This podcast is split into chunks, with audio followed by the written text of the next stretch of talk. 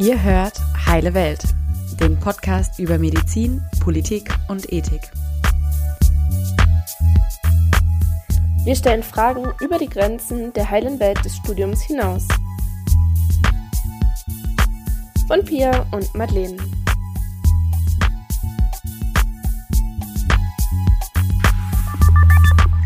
Hallo und herzlich willkommen zurück zur Podcast-Reihe Ökonomisierung im Gesundheitswesen an alle, die gerade zuhören.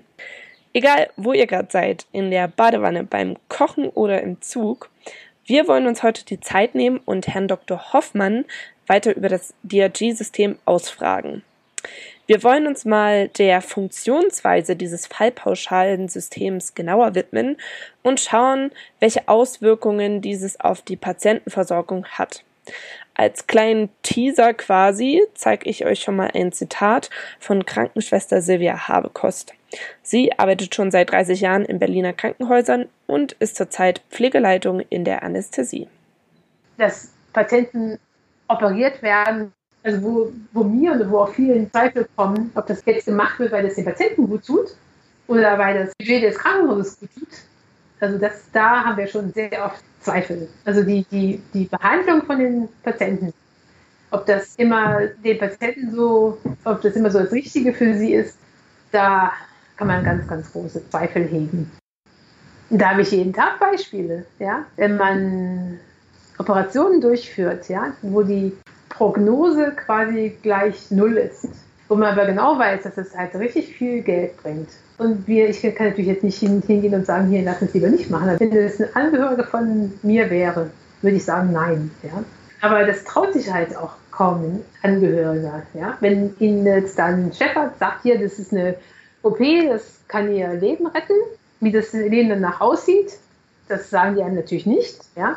Das, das sollten die jetzt machen lassen. Dann würde doch irgendwie niemand Nein sagen. Ja?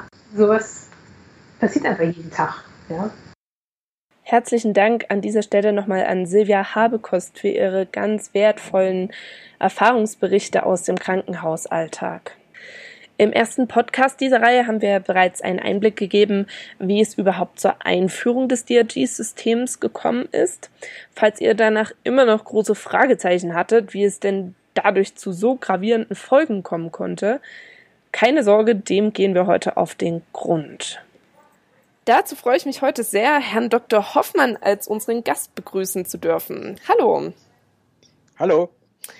Herr Hoffmann, viele kennen Sie ja bestimmt schon aus dem Film Der marktgerechte Patient. Vielleicht können Sie zu Beginn ein paar Worte über sich selbst sagen. Ähm, ich bin 57 Jahre und seit 27 Jahren in einem städtischen Krankenhaus in München angestellt. Ich bin Anästhesist. Ich habe mein Leben lang Anästhesie und Intensivmedizin gemacht und bin dort jetzt als Oberarzt tätig. Ähm, was haben Sie mit Ökonomisierung im Gesundheitswesen am Hut? Sind Sie da aktiv? Naja, ich bin, sagen wir mal, von Haus aus ein, ein politisch denkender Mensch gewesen und ich habe jetzt sozusagen meine persönliche Längsschnittuntersuchung des Krankenhauses und fand die Veränderungen der Krankenhäuser in den letzten gut 20 Jahren ähm, erstaunlich und überraschend und habe dann mich mit Gleichgesinnten ähm, aus dem Arbeits Krankenhausarbeitskreis Vereinsdemokratische Ärztinnen und Ärzte tatsächlich graswurzelmäßig bemüht, ähm, zu verstehen, warum die Dinge sich so entwickeln, wie sie sich entwickeln und was es aufhört mit dem DRG-System. Sozusagen hausgemacht. Gut, dann äh, können wir damit jetzt ins Thema starten. Ähm, wir wollen mal ganz basic anfangen und ich frage am Anfang einfach mal, was bedeutet denn dieser Term DRG eigentlich? Ähm, Diagnosis Related Groups, Krankenhausfinanzierungssystem in Deutschland eingeführt, in dem die Betriebskosten des Krankenhauses zur Gänze über Fallpauschalen finanziert werden sollen, die sich über Fallgruppen definieren. Was hat es dann mit diesen Fallgruppen auf sich? Wie viele gibt es und für welche Versorgungsgebiete gelten alle diese Fallgruppen? Ja, eine Fallgruppe, das ist ja eine Betrachtung, bei der es um die ähm, Behandlungskosten geht. Das heißt, man bildet Fallgruppen ähm, anhand des Charakteristikums, dass sie ähm, einen möglichst homogenen, also gleichartigen finanziellen Aufwand mit sich bringen. Das ist die Grundidee des Fallpauschalensystems und die alle stationären Fälle im Krankenhaus werden einer dieser über 1300 Fallgruppen zugeordnet und dann ähm, am Ende eben mit einer Pauschale bezahlt. Also jeder Patient oder jede Patientin bekommt eine Fallgruppe zugeteilt, die dann als Pauschale abgerechnet wird. Ähm, das heißt, es werden also nicht mehr die einzelnen Leistungen oder der Aufwand von genau dieser Person abgerechnet, sondern einfach ihr Fall, ihre Kategorie. Wie viele Fallgruppen gibt es also? Ja, das deutsche System ist extrem, ist es sozusagen ein Extrembeispiel, weil alle stationären äh, Patienten ähm, über das DRG-System abgerechnet werden. Das waren ursprünglich mal ein bisschen über 400 Fallgruppen, sind immer mehr geworden, weil man es weiter aufdifferenziert hat. Und ähm, aktuell ähm, sind im deutschen DRG-System 1318 solche Fallgruppen drin. Wie läuft diese Eingruppierung ganz praktisch ab? Also das läuft bei allen Patienten gleichermaßen. Es geht erstmal um die Verschlüsselung der Hauptdiagnose, dann werden alle Nebendiagnosen und Komplikationen verschlüsselt, dann werden alle Prozeduren, also zum Beispiel Operationen, ähm, verschlüsselt und dann werden alle diese Daten in eine Software gefüttert äh, im Krankenhaus und diese Software, ohne dass man so richtig detaillierten Einblick in die Hintergründe hat, das System wird auch jedes Jahr angepasst. Errechnet die Software dann aus diesem Datensatz, wird ähm, dieser Fall einer der Fallgruppen zugeordnet. Welche Rolle spielt in dieser Eingruppierung dann die Dauer des stationären Aufenthalts? Stichwort Grenzverweildauer. ähm, es gibt eine, es gibt eine untere und eine obere Grenzverweildauer. Das heißt, man kriegt für diese Fallgruppe, für alle Fälle aus einer Fallgruppe die gleiche Fallpauschale. Wenn allerdings ähm, der Aufenthalt besonders kurz ist, also unterhalb der unteren Grenzverweildauer liegt, gibt es einen Abzug von dieser Pauschale. Und wenn der Fall, wenn der Patient extrem lange im Krankenhaus stationär bleibt, ähm, dann gibt es dann ähm, einen Zuschlag. Okay, das heißt, ich möchte eigentlich als behandelnder Arzt ähm, versuchen, zwischen der unteren und oberen Grenzverweildauer zu bleiben. Der Krankenhausökonom ähm, hält mich dazu an, möglichst nahe an der unteren Grenzverweildauer zu bleiben, weil die Pauschale bleibt die gleiche. Mhm. Ähm, aber umso länger der Patient im Krankenhaus ist, umso mehr Kosten verursacht er. Mhm. Ja. Okay. Das ist der Anreiz, die Behandlungen zu verkürzen. Ähm, letzten Endes haben wir ja schon gesagt, dass ähm, quasi jede Behandlung und jede Prozedur eine Art Preisschild hat oder was man dann dafür bekommt. Wie wird das erstellt? Wie werden die Kosten, die eine Fallpauschale veranschlagt, kalkuliert? Es gibt ähm, Kalkulationskrankenhäuser, das, ist ein, das sind über 400, glaube ich, die machen eine sehr transparente und sehr detaillierte Kostenrechnung und dokumentieren ähm, für die einzelnen Fallpauschalen ähm, wie, wie viel Geld sie tatsächlich für die Behandlung ähm, von Patientinnen und Patienten, die diesen, dieser Fallgruppe zugeordnet sind, ausgeben. Und diese Daten gehen an ein Institut, das Institut für das äh, Entgeltsystem im Krankenhauswesen, das INEX-Institut, und die ähm, haben also endlose Zahlen, Tabellen praktisch für jede Fallpauschale. Die, das wird auch jedes Jahr abgedatet, da werden neue Fallgruppen gebildet und die Systematik erneuert. Und ähm, was die auch errechnen, ist, was eine durchschnittlich aufwendige Krankenhausbehandlung in Deutschland kostet. Denn diese Fallgruppe das ist nicht mit Euro hinter, das ist natürlich in der, Rech in der dahinterliegenden Rechnung schon in Euro hinterlegt. Aber in diesem System geht es um die Relativgewichte. Es werden nämlich alle Fallgruppen auf den Durchschnitt aller Fallgruppen oder aller Unkosten bezogen. Eine durchschnittlich aufwendige Krankenhausbehandlung erhält das Relativgewicht 1,0 und alle anderen Fallgruppen werden darauf bezogen. Wenn sie aufwendiger sind, ist eben der Faktor höher und wenn sie weniger aufwendig sind, liegt der Faktor halt unter 1,0. Und dann kommt ein politischer Schritt, nämlich ähm, man würde ja als Laie vermuten, ähm, dass für eine Fallpauschale mit dem Relativgewicht 1 eben tatsächlich das bezahlt wird, was im Durchschnitt eine Krankenhausbehandlung kostet. Das ist aber nicht so. In Wahrheit ist es so, dass es für einen, für die durchschnittlich aufwendige Krankenhausbehandlung ein Landesbasisfallwert bezahlt wird, der über einen relativ komplizierten politischen Mechanismus politisch festgelegt wird. Also es ist, es ist fix, was eine durchschnittliche Krankenhausbehandlung für einen Erlös bringt und es ist primär mal abgekoppelt davon, was sie tatsächlich kostet. Wie kann das sein? Ja, auf, die, auf diese Art kann man eben das System, man kann das jetzt Steuern nennen, ich würde es auch mal manipulieren nennen. Mhm. Das heißt, Sie können über einen politischen Entscheidungsprozess ähm, das Würgehalsband fürs Krankenhaus etwas enger ziehen mhm. oder Sie können eben etwas locker lassen und sozusagen etwas großzügiger sein mit dem Preisniveau. Aber alle Preise, das System legt, das System stellt nur sicher, dass eine doppelt, im Durchschnitt doppelt so aufwendige Krankenhausbehandlung tatsächlich den doppelt so hohen Erlös bringt. Aber ob diese Erlöse am Ende kostendeckend sind oder nicht, ähm, das wird eigentlich in dem politischen Prozess entschieden. Und ich nehme an, dass die häufig nicht kostendeckend sind. Also von der, von der Deutschen Krankenhausgesellschaft gibt es ziemlich schockierende Zahlen ähm, wie sich die Eigenkosten der Krankenhäuser, also dass Medizinprodukte nicht billig sind, ähm, glaube ich, wissen alle, ähm, wie sich also sozusagen die Preise, ähm, die, die, die, die Kosten, die Materialkosten und so weiter für die Krankenhäuser über die Jahre entwickelt haben und wie sich das Preisniveau im DRG-System entwickelt hat. Und es wird nun niemanden überraschen, ähm, die Preise haben die Nase weit vorne und die Erlöse hinken dem hinterher. Mhm. Das war auch absichtlich weil ein politisches Ziel des DRG-Systems war, dass Krankenhäuser pleite machen. Mhm. Dass nur die effizientesten Krankenhäuser auf dem Markt überbleiben sollen. Ja, da werden wir in unserem dritten Podcast nochmal drüber philosophieren, über die Krankenhausschließungen. Ähm, wie war das eigentlich mit den DRGs? War, wofür waren die eigentlich mal gedacht und aktuell, was wird damit finanziert? Das ist in verschiedenen Ländern ganz unterschiedlich. In Deutschland ist das System zu einem relativen Extrem geführt worden.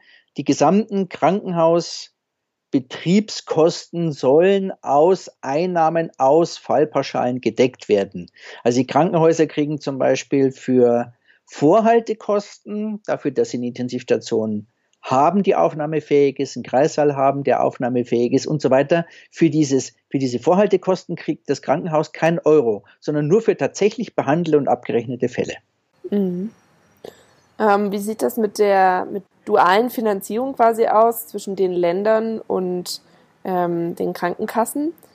Wir hatten jetzt kurz schon über Verhalt, äh, Vorhaltungskosten gesprochen, Investitionskosten versus Behandlungskosten. Naja, in der Theorie ist das alles ganz super. Ähm, die Bundesländer machen eine Krankenhausplanung und finanzieren die, in, die notwendigen Investitionen der Krankenhäuser aus ihren Landesmitteln. In der Realität ist es so, gemessen an der Kaufkraft sind diese Investitionsmittel seit Anfang der 90er Jahre halbiert worden. Mhm. Ähm, von der Seite sind die Krankenhäuser unter Druck. Und alle Betriebskosten sollen eben seit 2004 aus Einnahmen, aus Erlösen aus dem Fallpauschalensystem kommen. Da kommen sie auch her und die fehlenden Investitionsmittel werden auch aus den Fallpauschalerlösen entnommen, weil wo sollen sie sonst herkommen, wenn der Staat nicht genügend Geld hergibt? Ähm, was sind diese Investitionskosten? Was könnte das alles sein? Alles. Das ist der Neubau eines Krankenhauses. Das ist, ähm, das sind Ersatzinvestitionen für Großgeräte, ähm, aber auch pauschale Fördermittel für Kleinkram. Also Sie müssen nicht jedes neue Sono Sonographiegerät ähm, beim Bundesland beantragen, aber wenn Sie eine neue Angiografieanlage einbauen wollen, dann bauen Sie richtig viel Geld und dann macht man so einen Antrag. Also ähm, ich sage jetzt mal alles, was nicht dem unmittelbaren Verbrauch dient. Neubauten, Renovierungen, Erweiterungsbauten, neue Geräte und so weiter. Das heißt also, das Geld, das eigentlich von den Ländern bezahlt werden sollte für Investitionen, hat sich im Laufe der Jahre halbiert und muss jetzt durch die Gelder der DRGs, die eigentlich für die Behandlungskosten gedacht waren, mitgedeckt werden.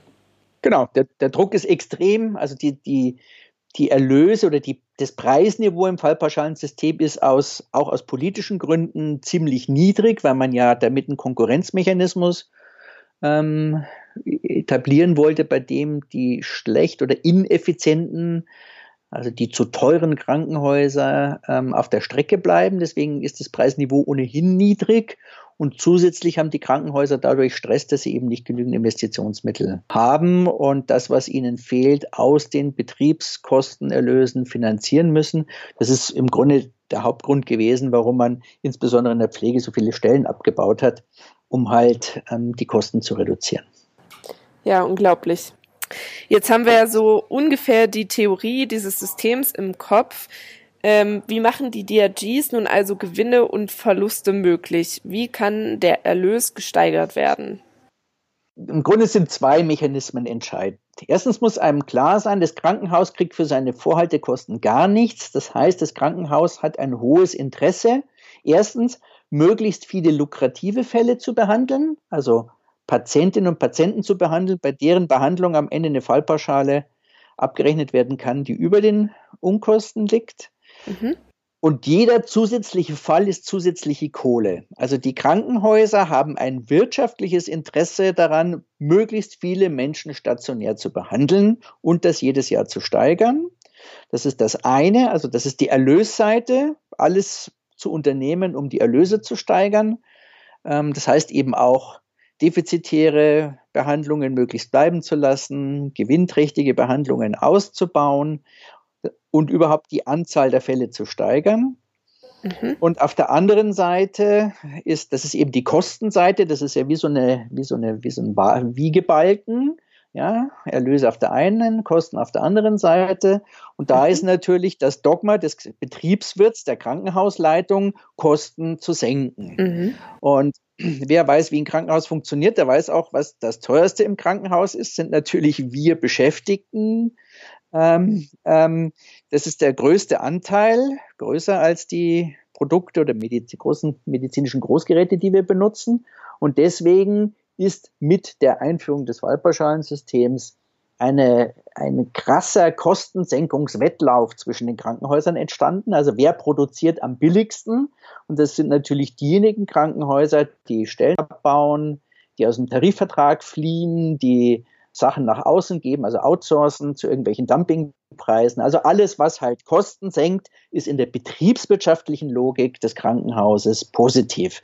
Auf diese Weise sind eben auch so wahnsinnig viele Stellen, insbesondere in der Pflege, abgebaut worden.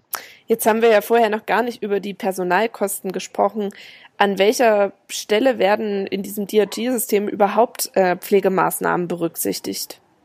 Naja, die werden bei den Kalkulationskrankenhäusern, die eben detailliert ihre Kosten dokumentieren, da werden die Pflegekosten schon ähm, auch tatsächlich dokumentiert. Man muss sich nur eines vor Augen halten. Ähm, in, in so einem System gibt es natürlich eine Verschiebung hin zu Sachkosten. Sie mhm. werden noch nie davon gehört haben, dass in Deutschland eine Operation deswegen nicht stattfinden konnte, weil es keinen meinetwegen kein Hüftimplantat gegeben hat. Mhm. Also diese Materialien, die verwenden, die stehen uns immer im Überfluss zur Verfügung. Man muss sie zwar bezahlen, aber sie sind praktisch nie ein knappes Gut. Mhm. Und die tatsächlich dafür ausgegebenen Gelder, diese Kosten sind in dem System eingepreist. Und es sind auch diejenigen Kosten im System oder bei der Fall, bei, dem, bei der Errechnung des Relativgewichts eingepreist, was wir an Sachkosten ausgegeben haben. Da muss man aber Folgendes bedenken.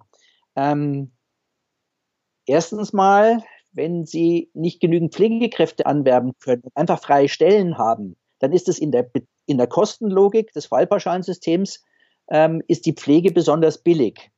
Und nirgendwo in dem System ist natürlich die Qualität mit drin. Umso billiger, umso weniger ob sie genügend oder ausreichend Personal haben, um eine gute Behandlung und eine gute Pflege sicherstellen zu können, wird ja in dem System nicht abgebildet, sondern nur, was wir tatsächlich ausgegeben haben. Und letzten Endes, auch wenn ich die Pflegekraft ähm, da habe, kann ich ja in diesem System nicht abrechnen, ob sich diese Pflegekraft dann Zeit nimmt für den Patienten, für eine emotionale Betreuung. Sowas wird ja in solchen Zahlen nicht abgebildet. Richtig? Nö, aber das regelt sich ja darüber, dass man die Stellen streicht und zu wenig Pflegekräfte da sind. Genau. Und dann ist schon klar, dass die sich nur noch mit dem Nötigsten beschäftigen. Genau. Wie, wie sollen sie es auch anders machen? Ja, das hören wir ja immer sehr deutlich von Frau Silvia Habekost, wenn wir ihre Zitate immer mit einblenden. Ja. Ähm, schauen wir mal auf die andere Seite. Ähm, Chefärzte und Chefärztinnen. Äh, was hat es denn mit Bonuszahlungen auf sich? Ist das eigentlich Standard? Ja, das ist nicht so richtig transparent. Also ich wage zu behaupten, ja, es ist Standard. Ähm, das ist natürlich auch in der öffentlichen Diskussion nicht so gut angekommen, ja, dass wir, dass die Chefärzte sozusagen Kopfprämien ähm, für Patienten kassieren. Ähm, aber natürlich ist es so. Denn ähm, erstens mal, es entspricht ja der ökonomischen Logik dieses Systems. Das ist ja logisch, ja, denn wenn Sie mehr Patienten behandeln wollen und mehr von dieser oder jener Operation haben wollen, dann meinen, meinen ja moderne Betriebswirte, ähm, sich des Egoismus des Menschen bedienen, am besten bedienen zu müssen und deswegen hängen sie dem Chefarzt eine goldene Wurst hin, ähm, damit er höher springt äh, und noch mehr Leute operiert und die Indikationen noch ein bisschen weiter stellt. Mhm. Es ist in der ökonomischen Logik des Systems begründet. Und wenn das eben skandalisiert worden ist, ähm, dass das zum Teil eben schlicht und einfach Operationszahlen oder sowas waren und dass das sozusagen unethisch ist, weil er die Entscheidung zu einer Operation eigentlich nicht ähm, mit Blick auf den damit verbundenen Gewinn fallen soll, sondern auf das Wohl des Patienten.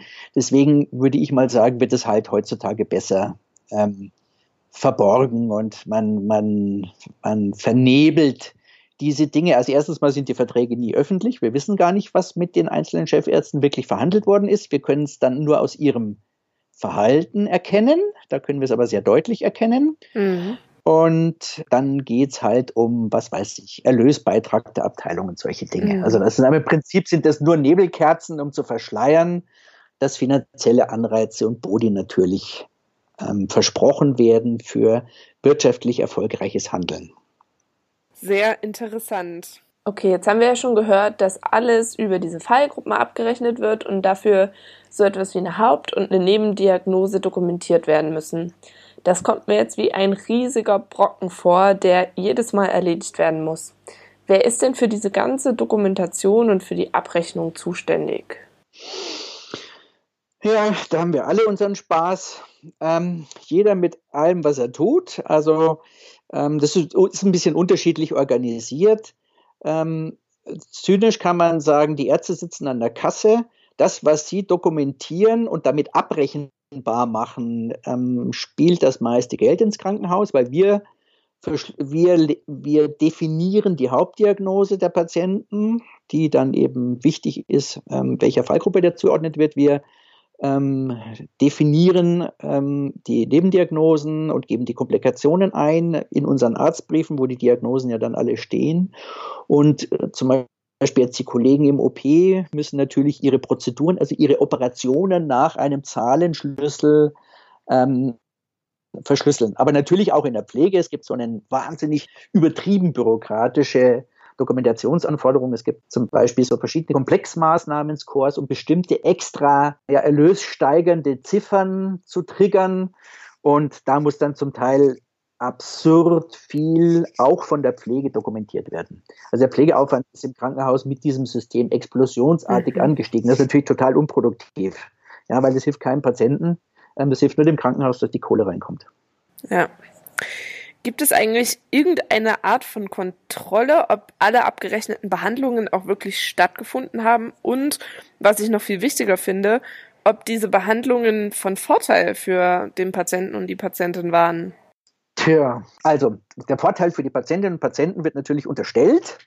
Ähm, das Problem ist, Medizin kann man ja nicht nach ganz einfachen Algorithmen oder fa fast nichts in der Medizin kann man nach einfachen Algorithmen entscheiden. Das heißt, die Entscheidung, nehmen wir jetzt einfach einfaches Beispiel einer Operation, die Entscheidung, ähm, eine Gallenblase zu entfernen oder sie eben nicht zu entfernen, ist sehr individuell und sehr unterschiedlich. Mhm. Und ähm, wenn jemand nicht krass lügt oder das, was, ich sage jetzt mal, die Spannbreite des fachlich üblichen bei weitem übersteigt, wenn er darüber nicht hinausgeht, ist es im Einzelfall extrem schwer nachzuvollziehen.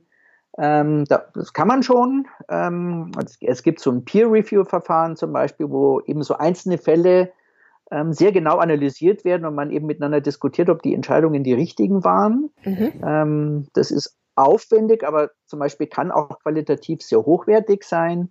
Wenn aber jetzt der medizinische, medizinische Dienst der Krankenkassen kommt zu uns, um unsere Kodierung zu prüfen, dann ist es häufig sehr hölzern. Ja, dann wird halt zum Beispiel, ähm, nehmen wir jetzt mal Intensivpatienten, da wird, werden eben die Stunden gezählt, in denen diese Person tatsächlich beatmet worden ist und ob der tatsächlich jetzt knapp über der Schwelle, Schwelle zur viel höheren DRG ähm, gelegen ist oder ob äh, wir das nicht sauber dokumentiert haben. Und also das ist äh, und die Frage, ob das jetzt nützlich oder unnütz war, ähm, lässt sich in der Regel aus der Akte überhaupt nicht beantworten.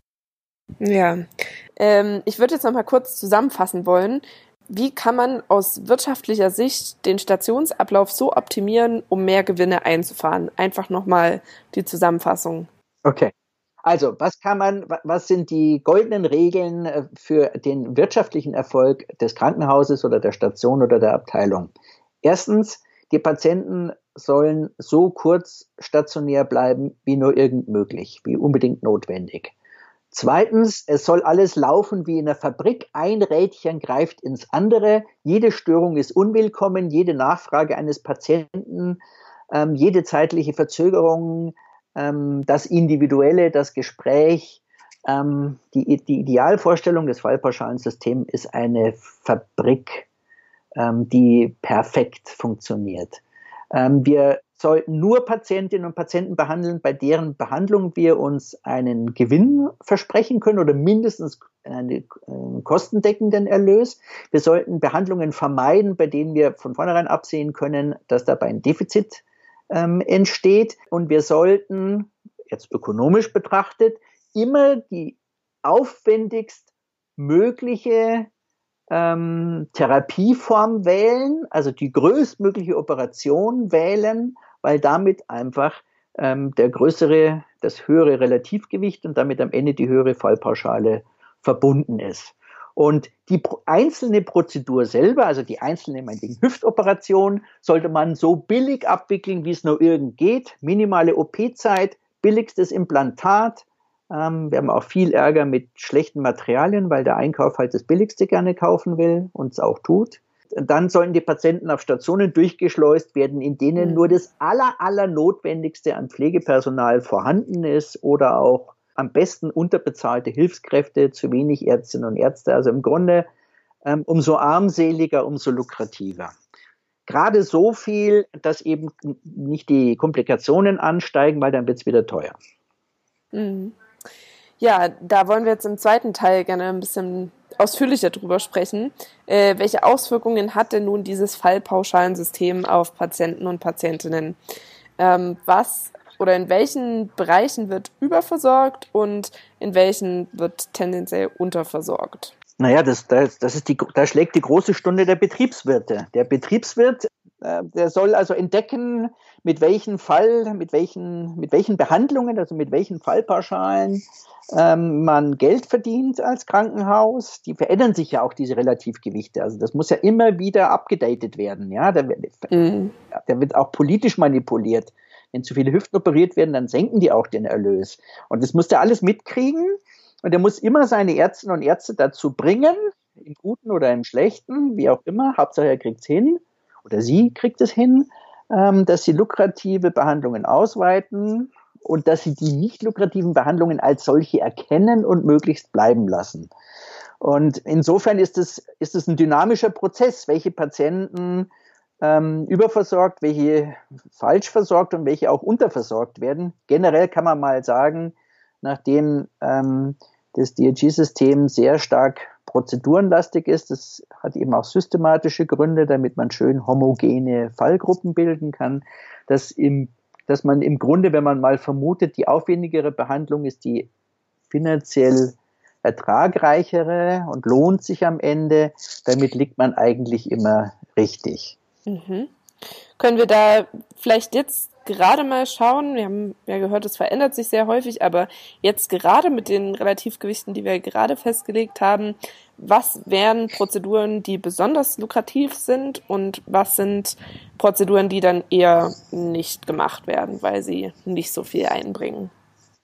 Also ich behaupte, wenn wir einfach mal einen Blick auf die Statistik werfen, ähm, Erweiterung der Herzkranzgefäße mit Ballonkatheter, da sind wir im Vergleich von 23 OECD-Ländern, liegt Deutschland auf dem allerersten Platz. Mhm. Wir machen eine solche Behandlung pro 100.000 Einwohner bei 180. Der OECD-Durchschnitt macht es nicht mal halb so häufig.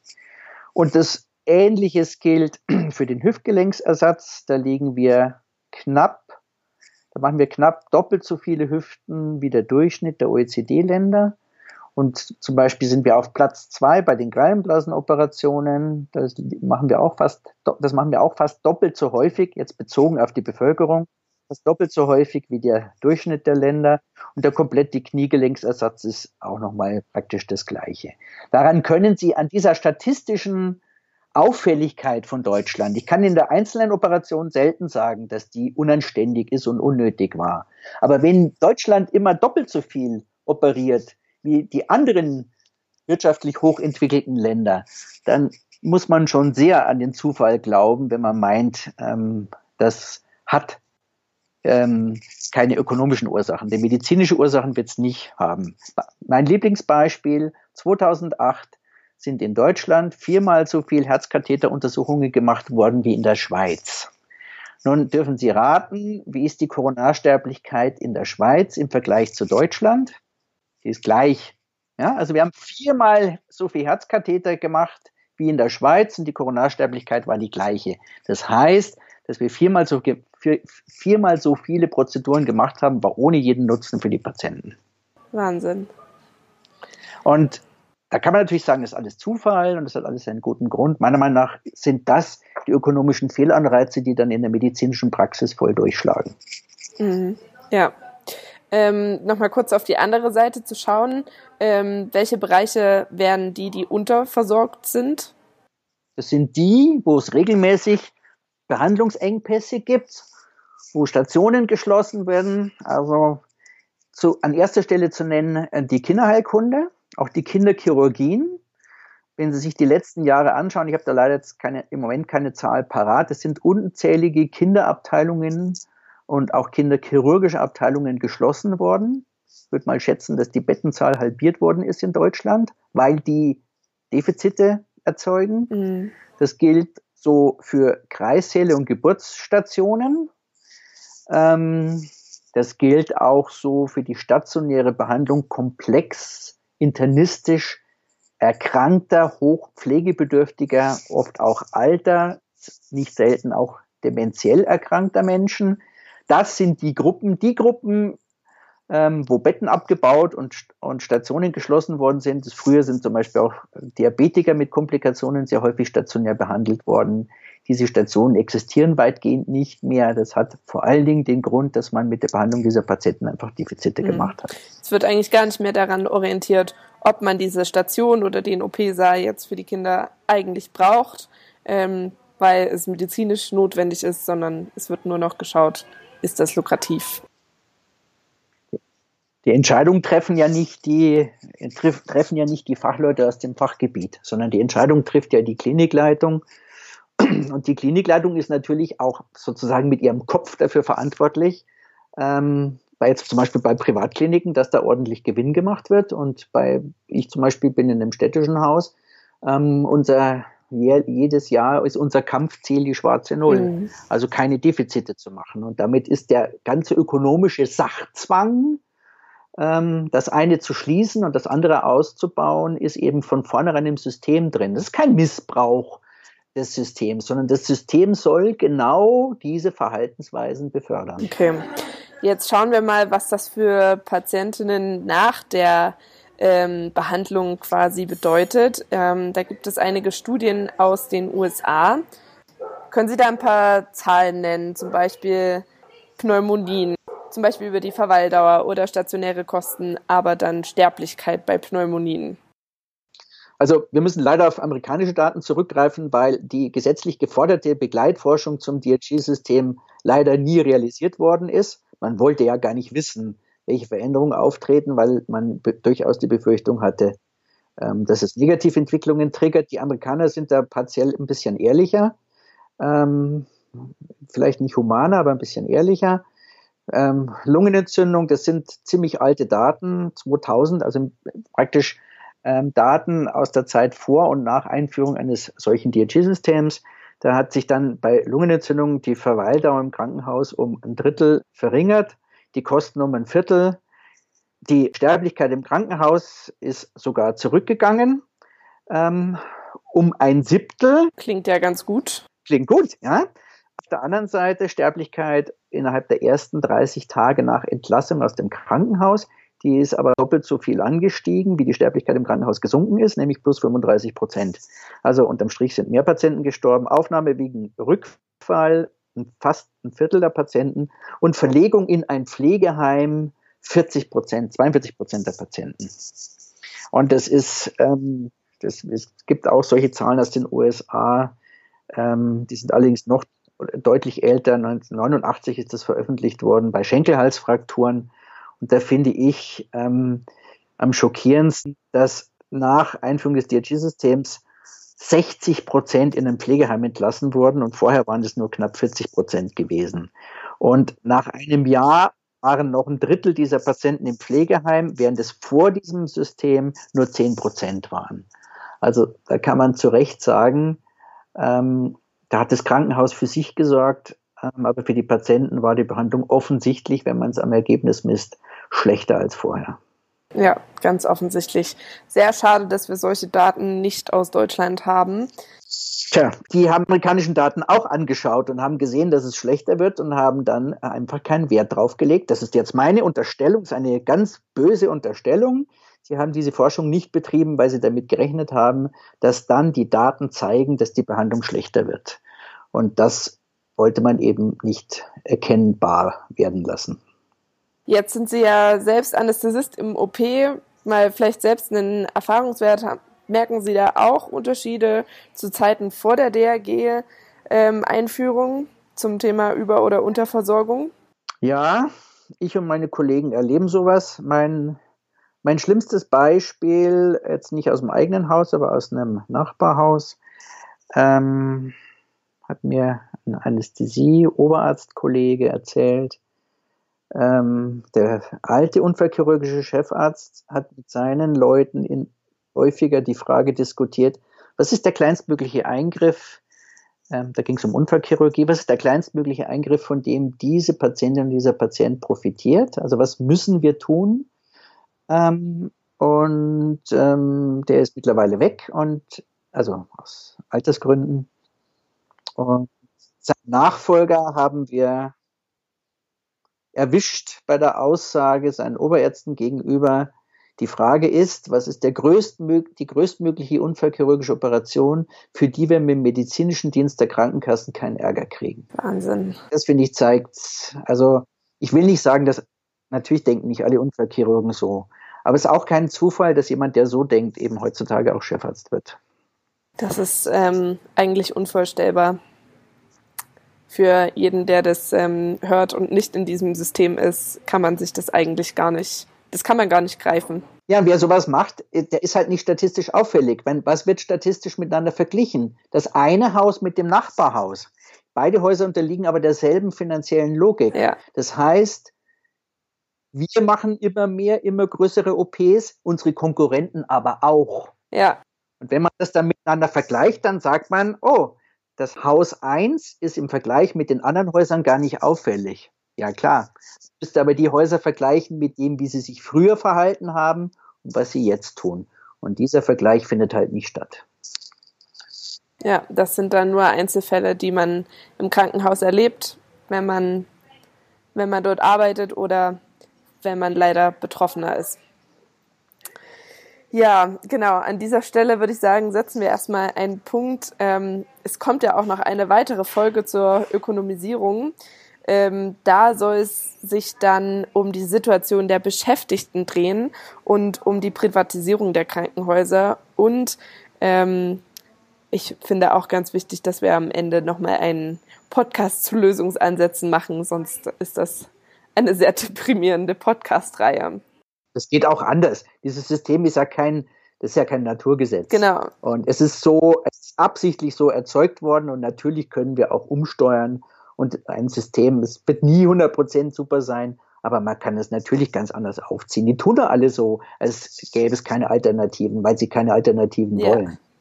Ja, dazu werden wir sicherlich Ihre Stimme auch später nochmal hören, äh, was Sie für Vorschläge haben. Für heute möchte ich mich erstmal ganz herzlich bei Ihnen bedanken und ja, freue mich einfach total, dass Sie sich die Zeit genommen haben, uns das alles zu, zu erklären. Sehr gerne. Ich freue mich, wenn ich dazu Gelegenheit habe, weil mir die Aufklärung über dieses System und unsere Kritik einfach sehr wichtig ist. Ich danke Ihnen. Ja, liebe Hörerinnen und Hörer, an dieser Stelle kommt wieder unser Aufruf, euch an der Diskussion zu beteiligen, nämlich auf unserer Website www.heileweltpodcast.com, denn dort gibt es unter dem zugehörigen Post eine Kommentarfunktion. Wie schon angekündigt, geht es ganz bald weiter mit dem Podcast 3 zum Thema. Und bis dahin könnt ihr uns unter heile.welt.posteo.de alle eure Anmerkungen schreiben. Wir wollen dieses Wissen so breit wie möglich streuen, damit sich mehr und mehr Menschen engagieren und den Druck auf unsere Gesundheitspolitik weiter erhöhen können. Daher erzählt unbedingt allen in eurem Umfeld davon, egal wer sie sind oder was sie studieren. Wir freuen uns auf jeden Fall auf alles, was noch kommt. Bis ganz bald.